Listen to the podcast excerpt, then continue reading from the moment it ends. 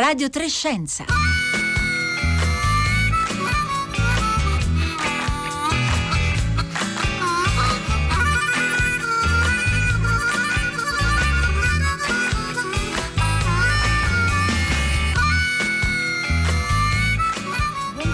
Sono le 11.30, bentrovati da Rossella Panerese, con me naturalmente vi saluta tutto il gruppo al lavoro, Marco Motta, Paolo Conte, Francesca Boninconti, Gina Collauto e, Daria Corrias. Allora, oggi noi parleremo ancora una volta di eh, sguardo storico-filosofico sul tema delle, dell'immunità, dei vaccini e delle paure che nella storia del, del, dell'umanità tutti questi atti medici, anzi l'atto medico della vaccinazione ha provocato eh, nei cittadini anche eh, diventando l'atto più divisivo nel rapporto tra scienza, cittadini e Stato. E oggi in particolare noi parleremo con una storica di quello che è accaduto tra gli anni 50 e 60, ossia la campagna di vaccinazione di massa contro la poliomielite e ci sarà utile in correlazione con quello che sta accadendo adesso e allora noi aspettiamo anche i vostri ricordi, e anche le vostre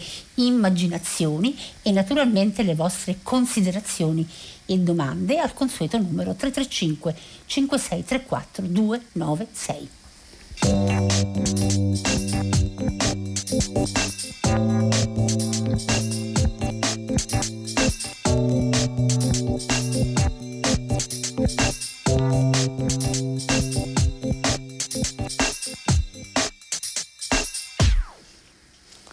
Buongiorno Eugenia Tognotti.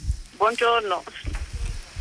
Allora, storica della medicina all'Università di eh, Sassari. Oggi noi faremo riferimento a un libro uscito lo scorso anno dal titolo Vaccinare i bambini tra obbligo e persuasione, tre secoli di controversie, il caso dell'Italia per Franco Angeli, appunto uscito nel 2020 con una introduzione di Walter Ricciardi. Ecco, l'approccio storico ha sempre un grande come dire, impatto in chi ci ascolta. Lei è stata nostra ospite qualche mese fa a proposito del ricordo di quello che accade nel 2018, nel mille, esattamente della spagnola. Ed è successo davvero una sorta di brillante discussione pubblica anche dopo la trasmissione. Ce la racconta? Sì, è vero, è verissimo, sì, sì. Cioè, ha suscitato una, una, tale attenzione e anche così una, una, delle iniziative concrete perché un'ascoltatrice che è un anestesista mi ha chiesto di raccogliere eh, queste storie affascinanti di cui lei ha dato conto, naturalmente non è stato possibile dare conto di tutte, ma alcune delle storie sono emerse ed erano così piene di fascino e di, di, di, di interesse che in effetti questa dottoressa sta raccogliendo eh, abbiamo già raccolto una serie di, di, storie che si riferiscono, naturalmente storie riferite nelle famiglie che hanno attraverso la trasmissione orale, certo. E quindi insomma è stata una cosa veramente una delle trasmissioni più interessanti per me come storica, come, quindi come, anche come ehm, ricercatrice interessata a guardare al passato anche da un punto di vista diciamo, delle esperienze individuali. Ecco, questo è molto interessante. Vediamo se oggi no, avremo lo stesso tipo di eh, reazioni. Walter Ricciardi, nella prefazione al suo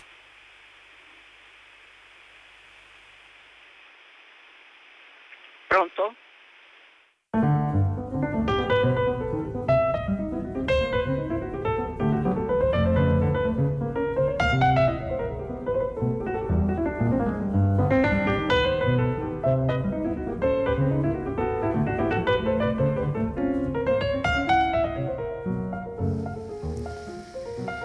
Allora, c'era stato un problema tecnico, lo sapete voi ascoltatori e ascoltatrici, noi siamo tutti un po' in remoto, no? io, io, lavoro da casa, Eugenia Tognotti al telefono, quindi speriamo che questa qualità si mantenga. Allora, eh, Eugenia Tognotti, mi sente intanto? Sì, sì, sì, la sento benissimo, grazie. Allora, Walter Ricciardi dice che proprio questo approccio storico ci fa capire come per la mente umana sia difficile accettare rapidamente i risultati della ricerca scientifica, anche quando vede gli effetti della malattia, per esempio nel caso della poliomielite. E questa diciamo, resistenza costituisce il primo problema con il quale abbiamo a che fare. Ecco, tra la poliomielite e quello che sta accadendo oggi con COVID, Covid-19, lei trova che questa resistenza sia comune, si assomiglino? Diciamo che la poliomielite fa, uh, come dire, la vaccinazione contro la poliomielite fa un po' eccezione nella storia uh, della vaccinazione perché questa malattia eh, suscitava un tale terrore eh, nel secondo, proprio alla fine della guerra si era manifestata così, eh, è una, una, malattia molto antica, però eh, sia negli Stati Uniti che in alcuni paesi europei si manifestò eh, in maniera particolare nel, seco- nel secondo dopoguerra.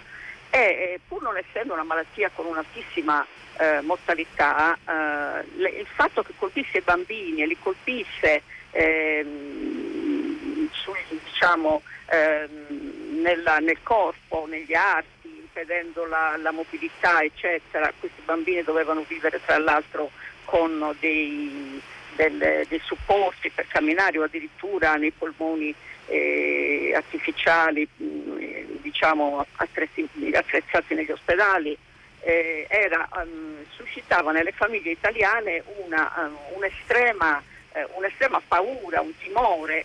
E quindi questo porta curiosamente ad accettare è eh, l'unico eh, momento della storia in cui il, il, vaccino, che era l'unica strada per eh, per, per l'immunizzazione contro questa malattia viene accettata, tanto che alla Camera e al Senato i parlamentari parlano di una adesione, di una coscienza vaccinale.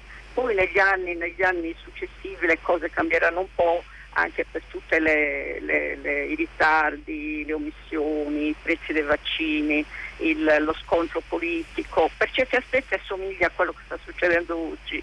Quindi, però insomma al momento il vaccino fu accettato eh, contrariamente a quanto è, è accaduto naturalmente per quasi tutti gli altri vaccini. Ecco, questo è molto interessante. Tra l'altro la poliomelite veniva definita la malattia incubo no, delle, delle, famiglie, ricordiamoci che colpiva bambini molto presto eh, loro, sì, nel loro sì, sviluppo. Piccoli, quindi, piccolissimi, sì.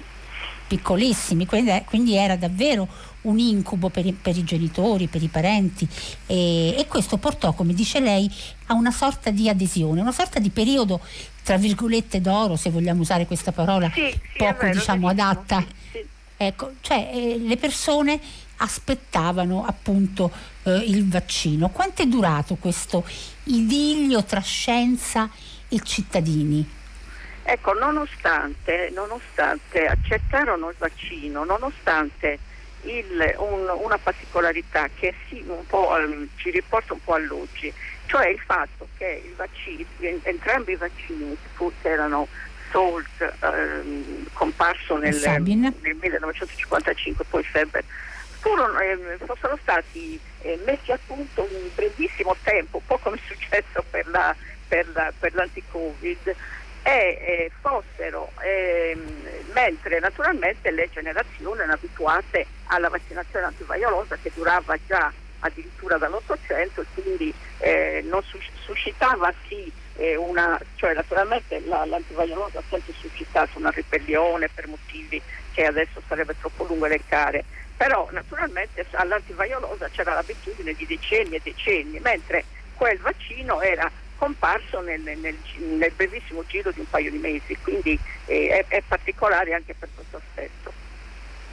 Ecco, diciamo che la storia della vaccinazione, adesso presa a livello globale, è abbastanza coerente, nel senso che alla base c'è il problema e la paura della sicurezza del vaccino, no? la paura che fare il vaccino comporti per esempio incorrere in altre malattie. Però eh, lei nel, nel, Esatto, però lei in questo libro, appunto Vaccinare i bambini, dice che c'è eh, in Italia un'esitazione vaccinale che ha caratteristiche tutte sue, o perlomeno alcune caratteristiche tutte sue.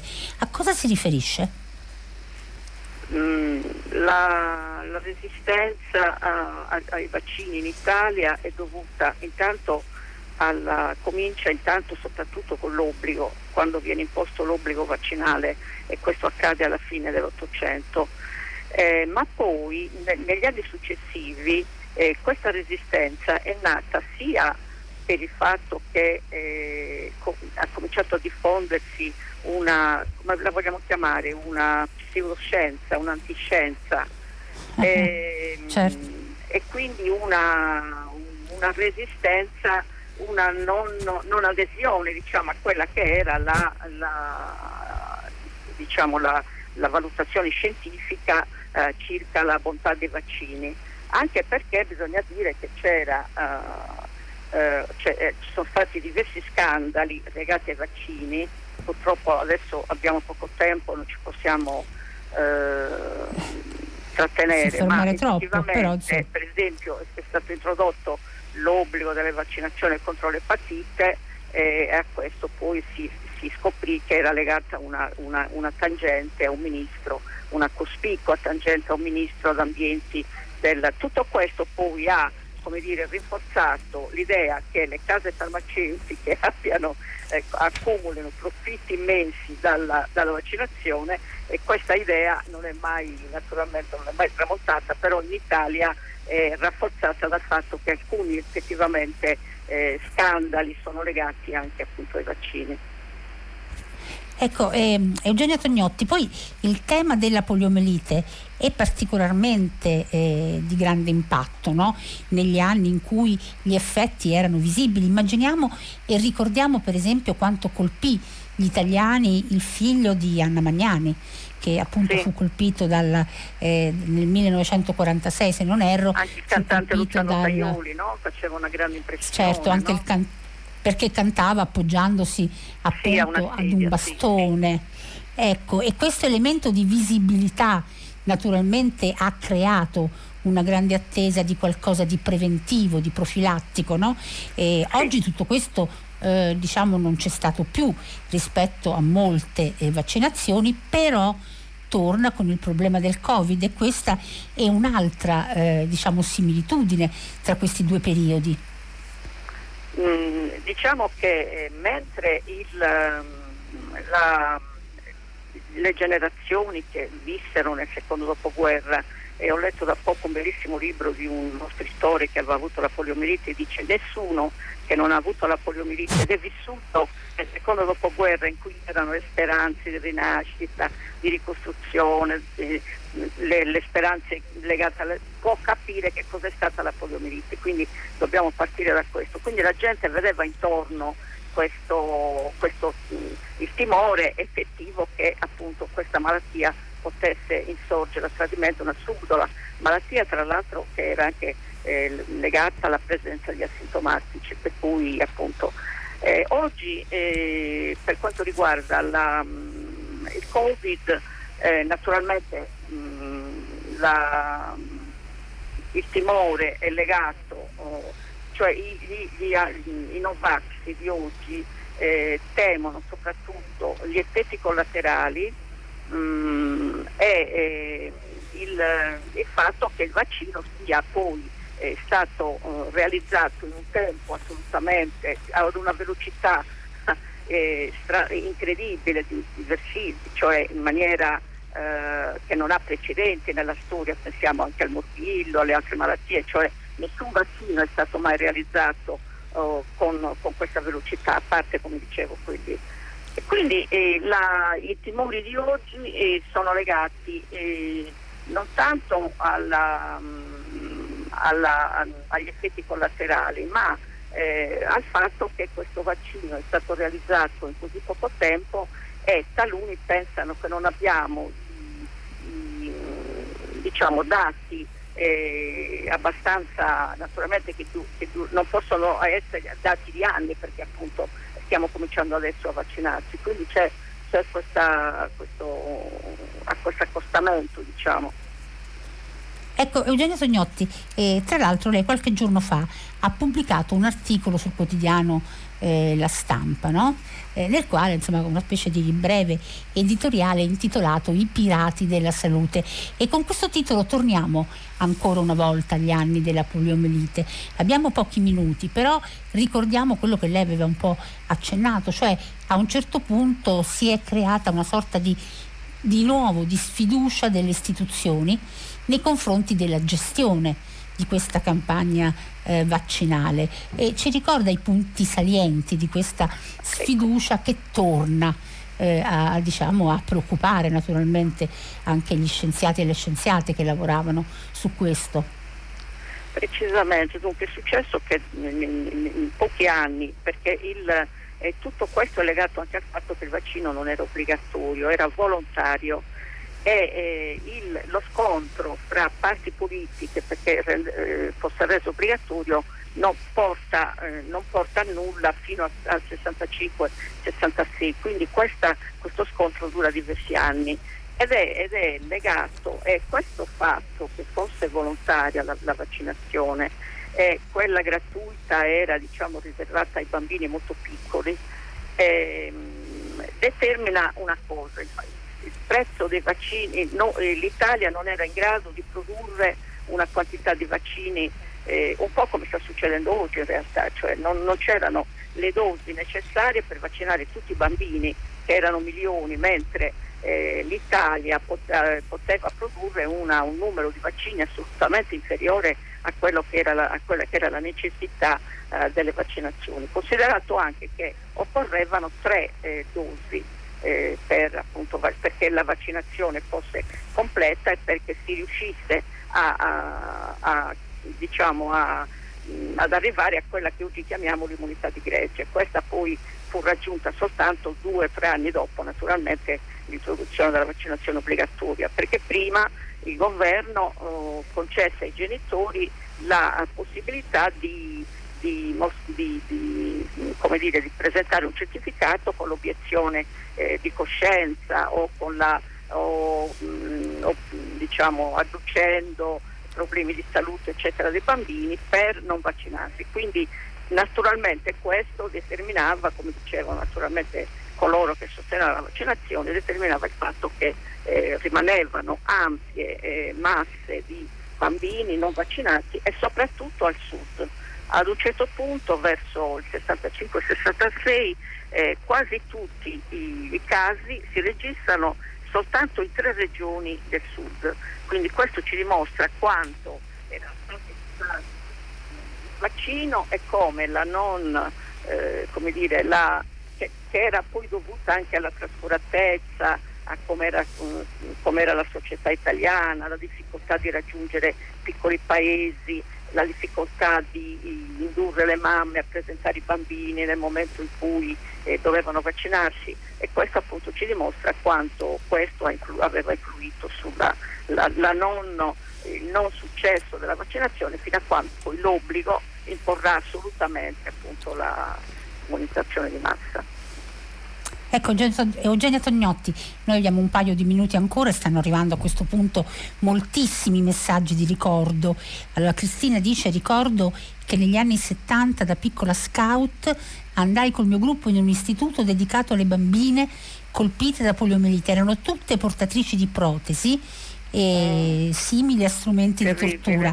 Erano deformi e allo stesso tempo allegrissime, bisognose di, guard- di integrazione e difficili da guardare. Mi è sempre rimasta un'esperienza eh, dolorosa. E ancora Maurizio da Magione dice per i genitori non vax odierni bisognerebbe, se si potesse, far vedere come arrivavano a scuola i bambini poliomelitici in quegli, in quegli anni. E Una ancora... un bel suggerimento. Esatto e Michele da Genova. Vi furono casi di malattia conseguita a causa di, di vaccino di cattiva preparazione? A volte lo sento dire, ma credo che sia falso. Ecco, questa domanda gliela, gliela rivolgo a lei, con questo poi chiudiamo la conversazione. Dunque sì, ci fu un ca- una, una, partita di vaccini, ma non in Italia, in America, chiamata Incidente Carter ancora, ancora oggi, eh, c'era stato un errore nella preparazione, questa, questa ditta che produceva aveva eh, distribuito questi vaccini e morirono purtroppo 25 bambini, c'è un, ancora ricordata in America con grandissima. In Italia non, non ci sono stati casi a quanto ne so di, di, di Però insomma la, in quel caso in quel caso era un'azienda ben poco preparata a fare eh, la preparazione dei vaccini, quindi esatto, diciamo, fu davvero un una cattiva politica. Poi, eh, il, non c'era ancora il Ministro della Salute, dobbiamo ricordare che il Ministero della Salute è stato istituito in Italia nel 1958 e c'era quindi ancora il commissario che mh, durava dalla, dal periodo della guerra e raccontò mm-hmm. appunto alla Camera che eh, non, per questo incidente eh, non, si doveva, non, ci si doveva scoraggiare appunto sul fatto che il vaccino fosse, fosse sicuro ed efficace, anche se la uh-huh. sicurezza e l'efficacia non, aveva, non erano altissime come eh, abbiamo la fortuna di riscontrare UTI con l'anti-Covid. Esatto, grazie. Eugenia Tognotti, Meggi ci dice, secondo me la resistenza ai vaccini è in parte dovuta a cattiva comunicazione e questo credo che in parte sia, sia, vero, per cui se ci volete, come dire, volete commentare anche quello che noi facciamo come Radio Trescenza, eh, vi assicuro che ci farà molto piacere. Grazie dire, Eugenia no, Tognotti. No, rimasto, non, è, non, c'è più tempo perché direi mezza, un, mezza, due secondi. Due secondi l'accetto, via. Eh no, eh, perché l'ascoltatore ha ragione, cioè la comunicazione era pessima, nel passato i medici per l'antivaiolosa dicevano eh, ignoranza, pregiudizio, cioè non parlavano con i, con i dubbiosi, cioè c'era un po' questo atteggiamento supponente che effettivamente eh, allontanava i, i, le, i, genitori riluttanti appunto a far uh, vaccinare i loro bambini. C'è questa, questo vizio, chiamiamolo vizio, dura ancora oggi per alcuni, non faccio nomi, per alcuni comunicatori. Vaccinatori. Va bene, grazie. grazie molte. Eugenia Tognotti, ricordo il libro che è uscito lo scorso anno, Vaccinare i bambini tra obbligo e persuasione, tre secoli di controverse, il caso dell'Italia, pubblicato da Franco Angeli proprio nel è 2020. È già la terza edizione, stranamente, per un libro scientifico. Benissimo. Diciamo. Benissimo, aspettiamo poi il libro che lei scriverà sul Covid sicuramente. Grazie a Eugenia eh, Tognotti e do, veloce, e do velocemente la parola a Marco Vignetti. Buongiorno. Buongiorno a lei, buongiorno a voi, grazie. Allora, Marco Vignetti è qui con noi per il lancio della campagna AIL contro i tumori del sangue, linfomi, leucemie e miel- mielomi. Ecco, Marco Vignetti è vicepresidente dell'Associazione Italiana contro le leucemie e presidente GIMEMA, Gruppo Italiano Malattie Ematologiche dell'Adulto, che è stato fo- fondato da, appunto, esatto, dal grande ematologo Mandelli. Marco Vignetti, la campagna di quest'anno AIL contro i tumori del sangue, che tipo di ricerca ci propone? Allora, l'AIL ogni eh, anno eh, lei deve considerare che finanzia in parte la, la ricerca del GIMEMA. Eh, lei ha nominato il GIMEMA, una grande intuizione di Franco Mandelli, ho seguito un pochino nei minuti finali del precedente intervento e questo mi ha fatto ricordare quanti grandi passi sono stati fatti. Il professor Mandelli iniziò proprio negli anni 60 quando curare una leucemia non era possibile, si parlava di settimane, eh, a volte mesi di sopravvivenza. Oggi come oggi le leucemie guariscono, nei bambini ci sono forme che guariscono in oltre l'85% dei casi, ma anche negli adulti ci sono forme di leucemia che vengono curate e guarite senza fare che senza fare chemioterapia perché è saltato diciamo, il suono. Ecco. e invece facendo una terapie molto, più, molto meno invasive. Invasive cosiddette intelligenti mirate questo è eh, Marco Vignetti Marco Vignetti, io non la sento bene e immagino che non lo sentano bene neanche i nostri eh, ascoltatori. Chiederei a Daria Corrias di fare subito una nuova chiamata perché abbiamo pochissimi minuti. Io intanto però ricordo come aiutare l'AIL con un sms al numero 45582 e donando 2 euro. Invece se usate una chiamata da uh, telefono fisso donerete tra i 5 e i 10 euro a seconda naturalmente del vostro uh, fornitore. Non so se di nuovo collegato con noi Marco Vignetti ancora non è, eh, non è, collegato con noi. Io ricordo che proprio questa è la settimana della campagna contro i tumori eh, del, del, sangue, quindi contro le leucemie, i, mie, i mielomi. C'è? Non ho capito bene Eccomi, in cuffia. Sì, sono qui. Ecco, Marco Vignetti, allora abbiamo tre o quattro... Adesso la sento molto meglio. Ci eravamo fermati a cure per la leucemia, i mielomi e, la, e, e i linfomi che non hanno bisogno di chemioterapia. In Continui a raccontarci. In alcuni esatto. casi naturalmente mi... Esatto, la ricerca, quindi è andata tan- sì, la ricerca quindi è andata tanto avanti in questi anni ed è, è soprattutto eh, frutto naturalmente della ricerca industriale, delle compagnie che producono farmaci innovativi, ma è anche il prodotto della ricerca indipendente, quella che in Italia nel campo dell'ematologia hanno fondato eh, persone come Franco Mandelli. Ricerca indipendente, cioè ricerca che nasce all'interno degli ospedali, delle università, dei reparti, direttamente proprio all'interesse dei pazienti. E questa ricerca indipendente riceve fondi da associazioni come l'AIL, l'Associazione Italiana contro le Leucemie ogni anno eroga il 10% del 5 per 1000 solo per i progetti di ricerca del GIMEMA e naturalmente queste raccolte fondi ci consentono di progettare sperimentazioni, ricerche che magari non sono eh, altrimenti condotte perché sono su aspetti più specifici, la qualità di vita, oppure confrontare due farmaci di due aziende differenti eh, qual è il migliore, tutta una, una, serie di ricerche che richiedono l'indipendenza intellettuale dei ricercatori e per essere indipendenti bisogna essere indipendenti economicamente, ovviamente. Questo si ottiene grazie ai finanziamenti dell'Associazione Italiana contro le leucemie, quindi donare 2 euro con un, eh, eh, con un, dal cellulare, 5 o 10 euro dalla rete fissa chiamando il 45582 contribuisce a poter progettare ricerche che sono dirette a migliorare la qualità di vita e le aspettative di vita dei pazienti. Ecco, quest'anno eh, sì. Marco Vignetti, uno degli ob- obiettivi sono legati al sostegno all'assistenza domiciliare, quindi a- alle case di alloggio, ma anche al- ai luoghi di ricerca eh, scientifica, perché questo Guardi, aiuta. Prego. Prego. Brava, esatto, bravissima. Eh, noi pensiamo sempre che ci siano due parti, una la ricerca e una l'assistenza. In realtà non è così.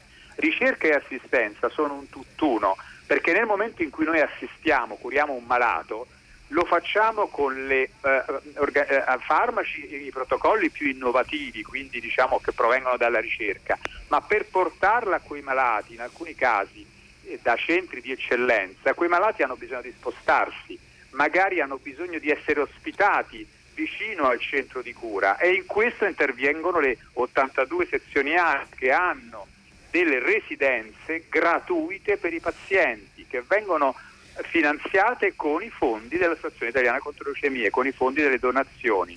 E, e, e questi pazienti possono vivere gratuitamente, il paziente e i loro familiari, in un ambiente ospitale e familiare vicino al centro di cura. E poi ci sono le equip di assistenza domiciliare.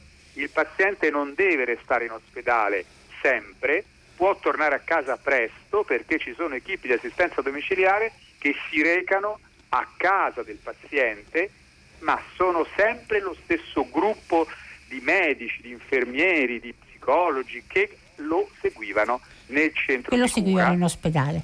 E questo grazie molte. Grazie a voi, grazie, grazie molte. e buon lavoro. Grazie Marco Vignetti e ricordo il numero perché voi possiate appunto donare 2 euro con eh, cellulare, 5-10 euro se chiamate da rete fissa.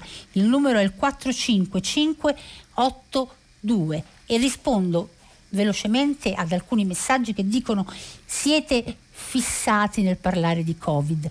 Ma sì, forse un po' ovviamente la situazione comporta questo, ma in realtà noi ci facciamo tante domande in redazione e cerchiamo di trovare risposte anche per noi. Però domani parleremo di Marte, eh?